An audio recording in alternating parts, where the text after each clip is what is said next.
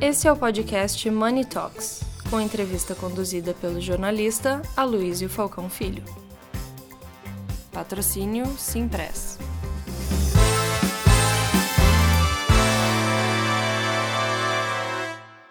Olá a todos, bem-vindos a mais uma edição de Notáveis do Marketing, série de Money Report que pega justamente os grandes nomes que tocam o marketing das empresas. Estamos aqui hoje com o grande Paulo Teófilo. Legal Tudo bem, obrigado pelo convite, Aloysio. Bom, a gente está aqui com o Paulo para falar de um marketing que é um pouco diferente daquele que a gente está acostumado, que é o marketing B2B, que é o marketing aí. de empresa para empresa. É, é bem diferente, né? É bem diferente e diria o seguinte, além de diferente, ele é específico. Eu diria que a grande diferença quando a gente fala do B2B e do B2C, né, é que a gente tem um público muito mais específico. Nós vendemos para quem precisa usar os nossos serviços para fazer negócios, né? Então, isso já se só por esta razão já se tem toda uma estratégia, uma forma de abordagem diferente de quando você lida com o consumidor final. Então, então é deve, eu imagino que deve ser bem mais talvez focado em leads de venda do que necessariamente em, na busca cega pelo consumidor. Diria que sim, mas eu acho que a gente pode tornar isso um, um entendimento um pouco mais amplo, né? De fato, a gente não busca o consumidor final, mas a gente busca facilitar a vida das empresas. Acho que a grande missão do marketing, né, para que conseguir fazer com que esse tipo de marketing B2B funcione, é facilitar a vida das empresas no que elas fazem de melhor. Então, por exemplo, né, caso da própria Simpress, nós trabalhamos numa estudo de hardware. A gente coloca o hardware como aluguel, como locação. E isso vai servir para essas empresas poderem impulsionar seus negócios. Então, o nosso marketing ele tem a missão de capturar leads, oferecer esse serviço às empresas, dar uma maneira das empresas procurarem a Simpress. Mas e para fazer isso, né, a gente tem alguns caminhos. A gente tem o caminho do digital e tem o caminho do relacionamento direto, eventos e outras formas que a gente precisa manter de relacionamento pessoal direto. Acho que uma das coisas muito importantes no marketing do B2B é que você não consegue ser apenas digital. No B2C, você consegue ainda, né? tem muita coisa que é 100% via o seu app, por exemplo. Mas no marketing de negócios, no marketing para o mundo B2B, você ainda depende muito do relacionamento. Então você gera leads, mas você precisa estabelecer também uma forma das empresas, aquelas que ofertam os produtos para essas empresas fazerem negócios, se relacionarem, se conhecerem, terem um momento de entenderem como que você soluciona a dor dessa empresa. Porque, de fato, o marketing para o mundo B2B, ele funciona muito assim. Como é que você resolve um problema que esta empresa tem para que ela vá ao mercado? Então você soluciona os problemas dessa empresa. E para isso, raramente alguma coisa é tão standalone, né? Olha, está aqui o meu pacotinho, estou entregando para você, você resolve aqui. Nunca é assim. Normalmente você precisa acessar essa empresa, criar o lead, criar essa oportunidade né? e conhecer essa empresa, entender o porquê que essa empresa precisa de ajuda. E como você vai fazer isso? Pode não ser uma garrafa d'água assim, a tampinha pode estar fechada, você pode ter que abrir a tampinha, pode ter que servir já direto a água no copo, né? É como que você faz com que esta empresa use esse recurso para fazer negócio. Então, veja, é só você compreendendo como é que essa empresa opera. No caso da Simpress, que é uma empresa de outsourcing de equipamentos, eu acho que até isso deve ir um pouco além. Você tem que convencer, ou pelo menos mostrar ao teu cliente que o outsourcing é mais vantajoso do que a compra pura e simples. Você tem que vender um conceito que está por trás da, do teu serviço. É, Como é que você faz isso? Esse é um fato. Né? É um fato que depende muito em que estágio as empresas se encontram. Por exemplo, quando falamos do mundo de médias e grandes empresas, você tem alguns fatos que movem as empresas nesse sentido. Vou dar alguns exemplos. Por exemplo, né, 5G é uma tecnologia nova que acelera a necessidade de você precisar tomar como serviço, como outsourcing. Então, o que, que nós fazemos nesse caso? Nós somos um facilitador para que esta empresa possa acelerar os seus negócios. Por quê? Ela não vai conseguir mais fazer com que os seus computadores, o seu hardware, o seu coletor de dados funcione da maneira adequada o tempo inteiro, porque ela está preocupada em acelerar o seu negócio digital. Então, a nossa missão está aí. E como é que a gente faz isso? Com eventos presenciais, com toda uma gama de conteúdo que nós promovemos para que todos possam ver isto e difundindo esse conceito. Então você tem realmente que aumentar a velocidade da adoção das empresas no modelo de outsourcing. Quando a gente fala de impressão, por exemplo, é um modelo super tradicional, totalmente já adotado. Quando a gente fala do mundo de PCs, notebooks, por exemplo, você tem uma velocidade aumentando. É uma tendência global. Cada vez mais, gente, o tempo que você vai ter o notebook atualizado, ele vai reduzindo. Então, por melhor que seja a sua equipe de TI, você não vai conseguir dar conta mais dessa aceleração. Além de tudo, Aloysio, por que, que o modelo de serviços ou o modelo de aluguel, com todos os serviços, com todas as soluções, está tão, tão importante? Imagina só, você tem a tecnologia acelerando e são tantas ondas cada vez em tempos menores. E você tem que absorver isso na empresa e entender como é que você vai transformar isso em oportunidades de negócio a última coisa que você vai se preocupar é com infraestrutura, com hardware. Isso tem que funcionar, é transparente para você. E aí que entra este, esta motivação. É neste diapasão e nesse espaço que a gente trabalha, mostrando isso para as empresas, em eventos, em conteúdo, via site. Tudo que a gente pode fazer vai nessa direção. E uma coisa interessante, Luísio, tecnologia é muito rápido hoje. Sabe o que não acompanha no mesmo tempo? O quê? Segurança. Se avança rapidamente a tecnologia, mas a segurança vem sempre aqui da tecnologia. Então é a segurança da informação. Então, com, por que, que então a adoção também disto é importante? Porque neste momento você muda a cabeça. Quem trabalha todo dia com isso, entende do assunto, é o melhor cara para te ajudar com segurança de hardware. A segurança ela tem muitos aspectos, segurança de informação. É comportamento, é tecnologia, é infra, mas você demonstra isso para o seu cliente.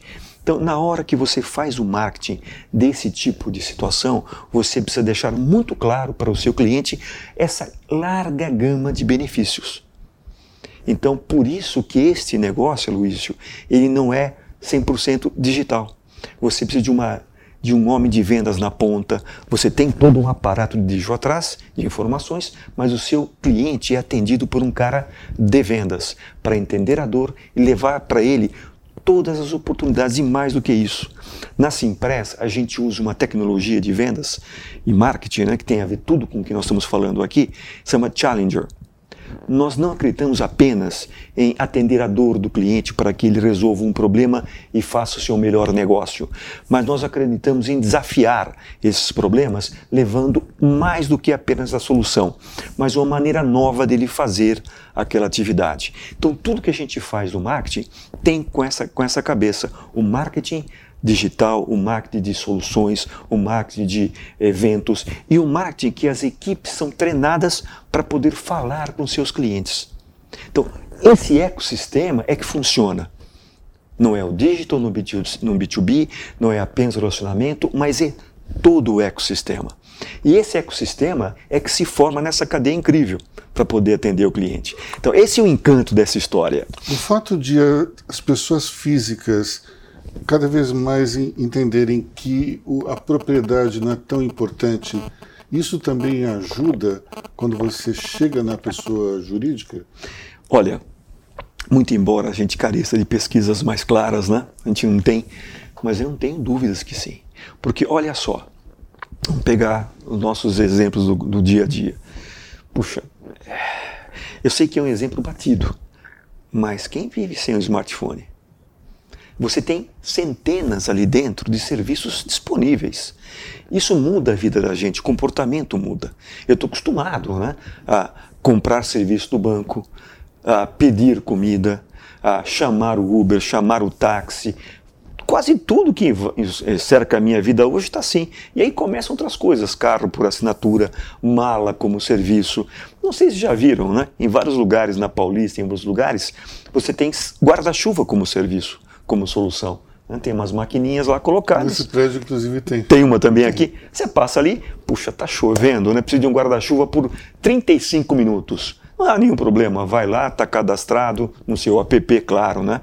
Meu app Minha Vida, eu acho que essa é uma fase boa, né? Você vai lá, cadastra, pega o guarda-chuva, devolveu, é um serviço. Você precisa de uma mala de vinhos muito específica. Você vai comprar? Puxa, vou usar isso uma vez. Aluga. Apartamento por assinatura. Já tem também apartamento sobre assinatura, onde você tem mão de obra, tem tudo lá dentro. E a tendência são que a indústria automobilística também mude Total. totalmente para isso. Então, o nosso estilo de vida é muito diferente. E sabe uma coisa que eu acredito muito, Aloysio? É a velocidade da vida. Às vezes no escritório a gente fala, puxa, estamos sem tempo para fazer uma série de coisas. Não é no escritório, não é no trabalho, é na vida da gente acelerou de uma maneira exponencial que a gente precisa aprender a fazer de novo o que nós fizemos no passado de um jeito mais simples, mais rápido, mais efetivo e usando infraestrutura as a service.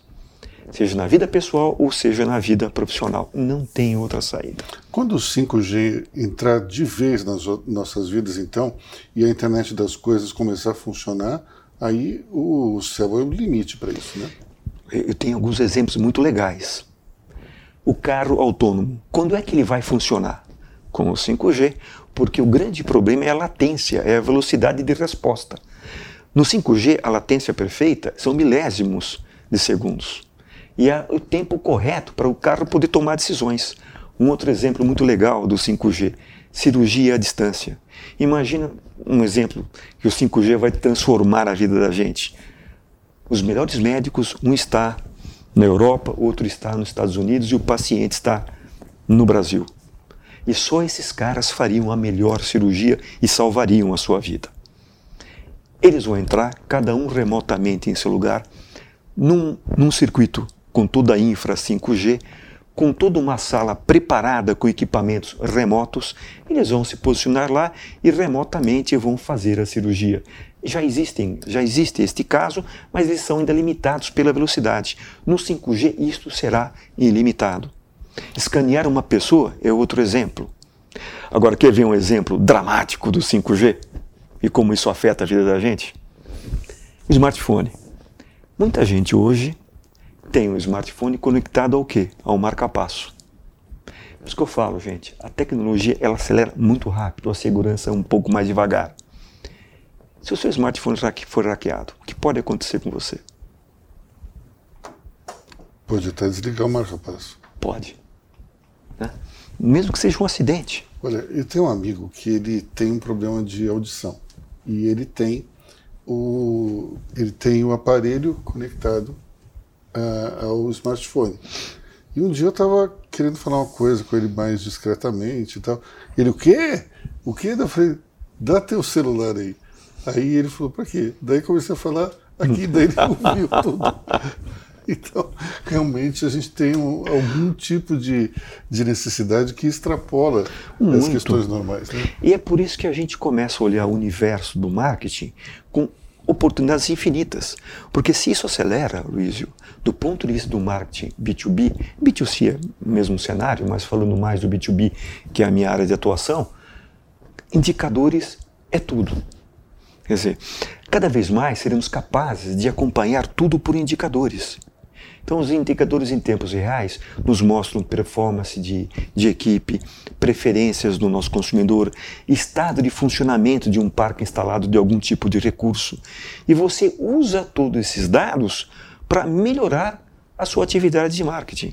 A gente consegue hoje saber desempenhos de uma maneira muito mais acurada.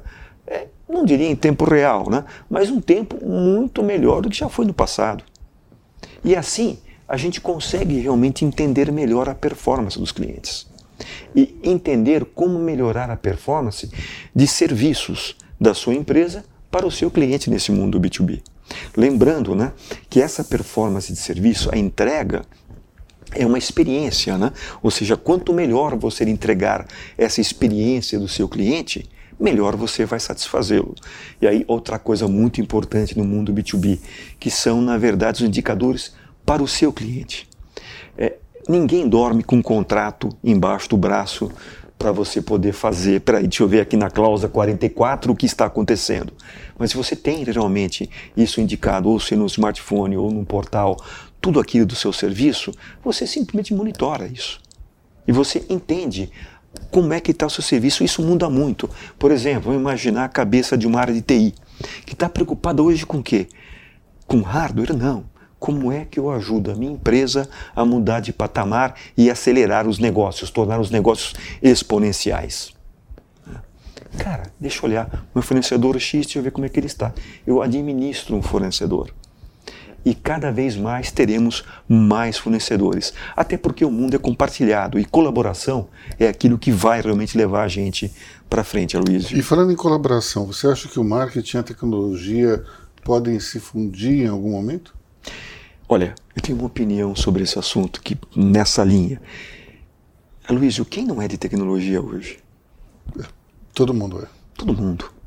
Gente, não, não dá mais para não ser tecnologia. Você precisa entender, no mínimo, para poder realmente se situar em qualquer tipo de negócio, em qualquer profissão. Dentro do marketing, eu até entendo uma coisa, que cada vez mais todos terão que ter um grau de tecnologia cada vez maior, de conhecimento tecnológico para poder usar as ferramentas, usar um Power BI, eh, acessar um CRM, entender como é que eu faço uma mecânica toda funcionar, como é que eu e como eu trato os dados. O analytics, na verdade, a forma de analisar é fundamental. Então, todos somos de tecnologia, mas ser de tecnologia no marketing, olhando especificamente o marketing, ainda não é tudo. Você precisa ser de tecnologia e você precisa ser de negócios. Quer dizer, a hora que você junta tecnologia e negócios, você consegue fazer uma bomba muito rápida, um segmento muito explosivo para ser exponencial nos negócios. Hoje, Muitas empresas de B2C usam algoritmos para tentar encontrar o seu cliente ou até para fazer o marketing através da, da rede da internet. Mas, de uma certa forma, todo marketing acaba ficando meio igual. Né? É, os remartes, é, esse tipo de, de, de, atuação parece um déjà vu. Como é que a gente faz para ser diferente nesse mundo em que tudo parece ficar tão igual? E você tem razão a tecnologia ela também tem a tendência de igualar as performances. Né? Eu entendo uma coisa, uma maneira de você se destacar é, primeiro, conhecendo o que você está atendendo. No mundo B2B, se você entende a necessidade e as dores, você consegue criar soluções adequadas para esse tipo de mundo. Acho que um outro ponto também muito importante é você ter a capacidade de segmentar o que você vai fazer. É, muitas vezes você faz coisas tão abertas, tão assim, tiros tão grandes de canhão, que você vai tentar acertar qualquer coisa. Mas se você realmente tipifica, normatiza é, e estabelece, olha, eu vou trabalhar esse mercado e vou conhecer esse mercado, você tem uma chance melhor.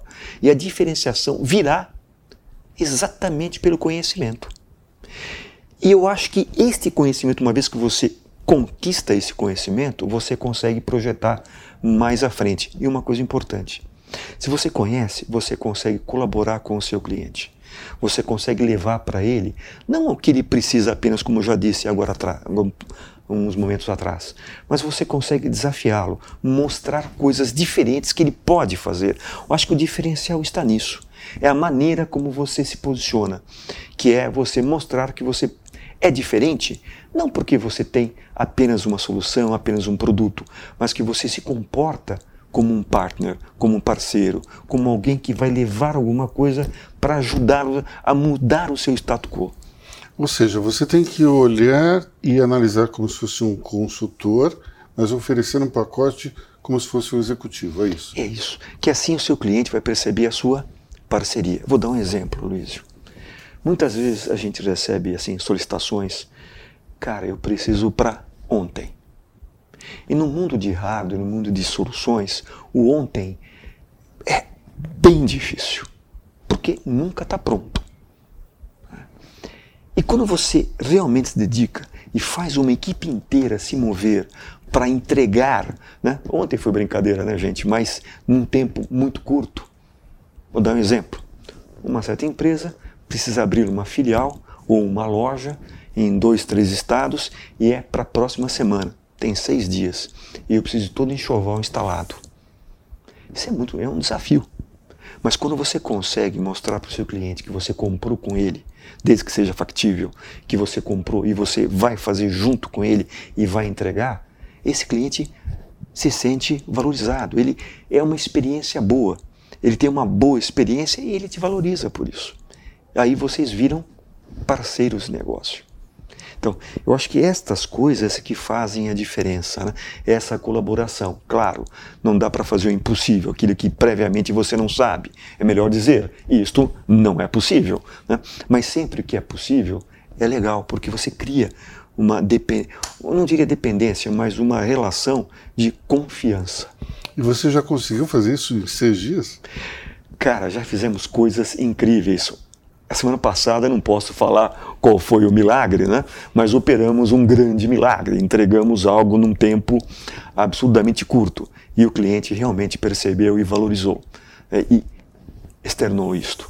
É, não dá para fazer a toda hora, mas sempre que você faz esse tipo de, de ação muito específica para um cliente importante teu, né, isso te dá um retorno muito bom. Isso é uma aliança. Agora, o fato de você ser um grande cliente de smartphone e de notebooks, isso também te dá essa facilidade, essa agilidade. O cliente, digamos, por conta própria, não teria condições de obter um equipamento tão rapidamente, né? É um fato, é um fato, né?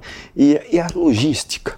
Você sabe que logística também é outro ponto fundamental. E quando você pensa em business, pensa em marketing, você não pensa apenas na comunicação, mas não é só geração de leads, mas é todo um ecossistema. É a formatação de um negócio, de um modelo de negócio.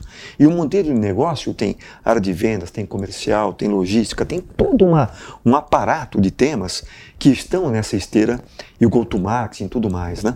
Então, quando você fala desse, desse aspecto, o aspecto logístico é fundamental. E sabe, Luísio, a gente pensa em logística, vamos entregar. E esse é um dos grandes pontos chaves do B2B, especialmente quando falamos em outsourcing. Né? Por quê? Você tem que entregar o produto, garantir a sua sustentabilidade, o seu uso correto, né? tudo que ele tem que funcionar adequadamente dentro do SLA contratado. Mas, mas um ponto muito importante: ao final de tudo, ele tem que retornar. E esse retorno, essa engenharia reversa, é super importante, porque você vai buscar de volta o produto e você vai dar ao produto né, a destinação correta. Se ele vai ser refeito, se ele vai ser renovado, né, ele vai voltar a ganhar um novo ciclo no campo. Isso é uma das coisas do outsourcing que é muito legal, porque você preserva o meio ambiente, deixa de usar recursos novos e dá a esse produto um novo ciclo com um preço melhor para o seu usuário e preservando todo o ambiente e, e, a geração, e o uso de novos recursos. E ao mesmo tempo, aquilo que não vai ser usado ainda vai ganhar uma, um descarte correto. Ele vai para um destino correto. Vai ser descartado, eliminado, né, dentro das condições estabelecidas pela legislação. Então você tem aqui né, um ganho muito importante, porque você faz bem para as empresas, você tem um propósito para essas empresas, você além de fazer negócios, você ainda é sustentável e você contribui com uma sociedade melhor. Eu acho que hoje todo o marketing ele tem que se preocupar muito, né? É, que a gente tem a sigla ESG, nós temos outra palavra muito legal, né? Economia circular, mas tudo isso tem que estar na prática das coisas. E esta engenharia reversa, o cuidado com o produto, né? ver se ele vai voltar para o campo renovado, pronto, né? ou se vai ser descartado, é um benefício para toda a sociedade para o mundo inteiro. E vocês têm como localizar aquele cliente que gostaria de, que teria condições de alugar ou de fazer um outsourcing de equipamento mais barato, reciclado, ou vocês simplesmente vão fazendo um, um estoque e depois desovam? Como é que é? Então, tudo que retorna para a Simpes vai para um galpão específico. E lá nós damos a destinação. Volta para o mercado renovado ou vai ser descartado. E aquilo que volta para o mercado renovado vai para um estoque específico. E a Simpress tem toda uma solução de outsourcing pronta para ser ofertada ao nosso cliente. Então isso faz parte do processo da companhia. E não é que a gente faz apenas isto. Quando você vai num cliente, você propõe, porque o cliente tem várias necessidades. Tem produtos que precisam ser up to date, a melhor tecnologia, e tem alguns que eu posso usar a tecnologia de dois, três anos atrás. Porque o tipo de aplicação é muito básica, muito simples. Então é aí que a gente entra com a inteligência do negócio uhum. propondo esses recursos e reduzindo o custo total do cliente. Então, essa é uma estratégia de marketing bem clara também. Então, pelo que eu estou entendendo, Paulo, a gente está entrando numa fase do marketing B2B que é muito mais de inteligência. Muito. E muito menos, talvez, de, do, da quantidade de softwares que você tenha à sua disposição. Mas o que vai contar mais é a capacidade humana de analisar os resultados desse software? É, eu diria o seguinte: hoje eu conversava, inclusive, internamente na companhia sobre esse ponto. Né? Por mais que você crie ferramentas, por mais que você crie recursos, por mais que você implante softwares de sistemas de análise, de coleta de dados, o que vai fazer a diferença é a capacidade de análise. Então, é ali que você vai fazer a diferença. Porque não adianta nada você ter um pacote de dados incríveis se você não usar a informação. E esta informação hoje é riquíssima. Ela te mostra realmente performance em todos os pontos, desde dentro da sua própria casa até as escolhas do seu cliente. Então você tem hoje sim como analisar, saber e tomar decisões em cima de dados. Mas você precisa sentar com os números. Né? Tem até uma coisa, a gente precisa saber conversar com os números. Né? Isso é uma coisa super importante, entender esses dados. Então, não adianta o melhor sistema sem uma boa capacidade analítica. Então, vamos para a gente encerrar, vamos fazer só uma, uma amarração em cima de perfis de clientes para saber como é que vocês atuam. Por exemplo, um startup como é, o que, que geralmente a startup quer e como é que vocês atuam? De fato, a empresa ela, ela atua hoje no médios, nas médias e grandes contas. Né? Empresas como startup, nós temos uma, uma operação um pouco diferente. Dentro da companhia, nós temos uma, uma, uma área chamada Simpress Lab. Nós trazemos a startup para ajudar a solucionar as nossas dores de operação para prestar o melhor serviço. Mas nós não somos uma empresa focada a atender startups.